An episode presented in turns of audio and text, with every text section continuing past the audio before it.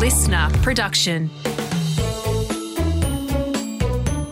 Welcome to Morning Kids. Welcome to Morning Kids Indeed. My name's Virginia, and this is the daily podcast where we hang out and learn all sorts of amazing things about the world around us. Does that sound like fun to you? I sure hope so. Tell us about today. I would love to tell you about today. It's Friday, the 24th of February, 2023. Along with the date, something else I like to find out each day is what kind of weather we're going to have so that I can be prepared. Should we check the weather on the Bureau of Meteorology website to see what's happening today in some different parts of Australia? Okay, hmm, let's see what the weather's going to be like in Karratha, which is a town located in the Pilbara region in northern Western Australia. It looks like it might be a little bit cloudy there, maybe even some rain. But it is going to be a very hot day. It's going to be 35 degrees.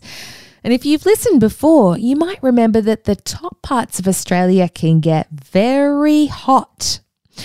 Moving back east across the country and then heading down to the south, let's see what the weather's going to be like in Bendigo, which is a city in the middle of Victoria.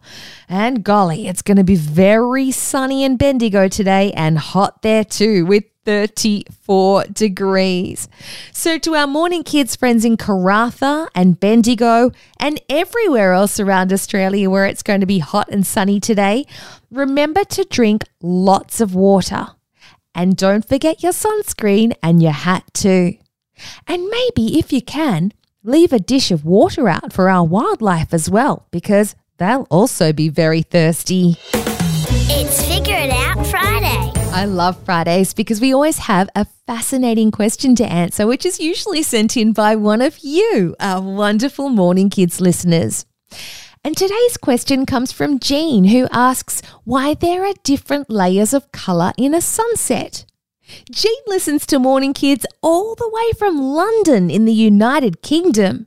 So thanks for listening, Jean. Hope you're having fun. Now, I love this question because there's nothing more beautiful than a pink, orange, and red sunset, particularly on a warm summer's day, is there? Do you like watching sunsets?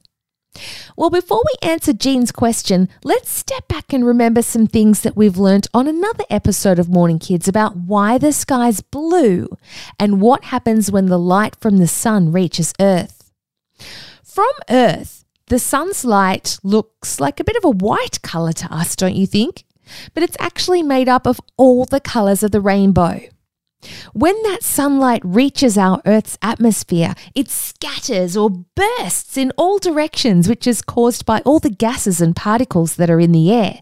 And when this happens, the blue light is scattered more than all of the other colours because it travels as shorter, smaller waves of colour. So, because there's more blue light than any of the other colours, that's why our sky's blue. So, now let's think about a sunset. When it comes to sunset and layers of different colour, the reasons why they are the same is when light from the sun hits Earth's atmosphere, it scatters or goes in different directions. However, when the sun's setting at the end of the day, the sun is much lower in the sky, which means that the atmosphere is a lot more dense or thick. And in other words, it means there's more stuff in the way of the sunlight reaching us. Which also means that as the sun gets lower and lower when it's setting, it's harder for the sun's rays to get through to us. So the light gets scattered or thrown around even more. And as this happens, the blue starts to disappear and we get to see different colors at different heights in the sky, like pink and purple up high and red and orange down below. Isn't that incredible? And what's even cooler is that sunrises actually work in exactly the same way, but in the reverse or the opposite. So if you're up really early in the morning and you can see the sun peeking over the horizon, you might see some of those same gorgeous colors as well. Jean, thank you so much for your question. It's really got me thinking what are some of your favourite spots to watch the sunset or the sunrise? What's going on? We love visiting different places here on Morning Kids and finding out what's happening. And I'm super excited because today's news story is taking us to the very bottom of the planet, where a massive iceberg has broken off from Antarctica's Brunt ice shelf. If you've heard our episode before on Antarctica, you'll know it's the world's fifth largest continent and it's covered with a layer of snow and ice. It's where the South Pole is because there's so much snow and ice there. We get things called icebergs, which are huge chunks of ice, bigger than some buildings.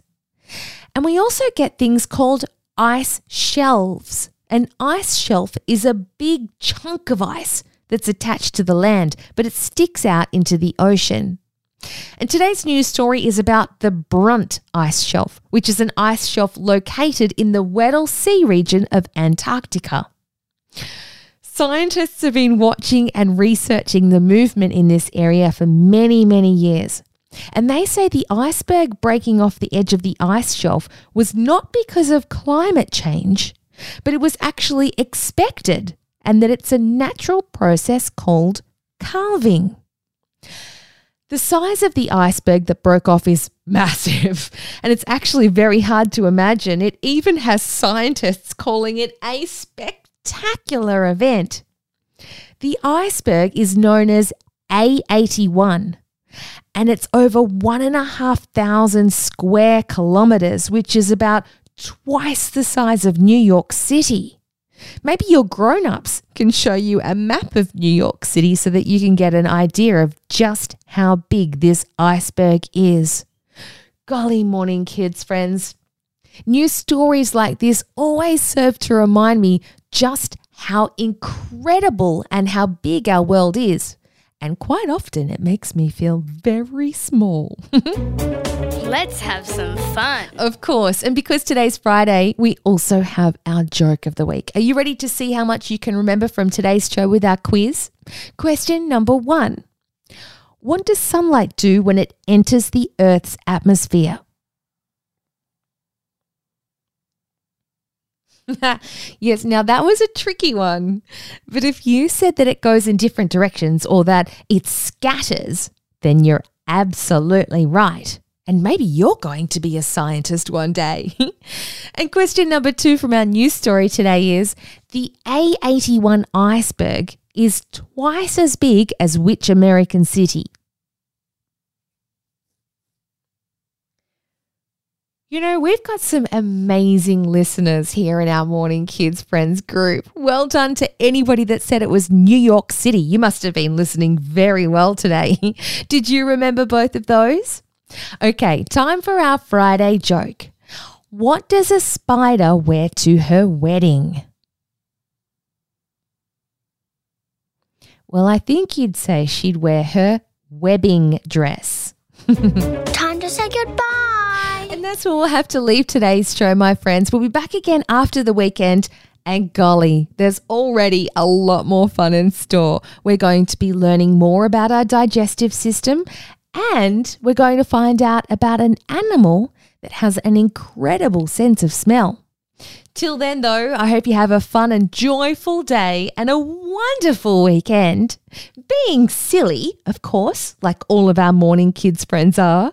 But more importantly, let's be honest and let's all be kind. And I'll see you again on Monday.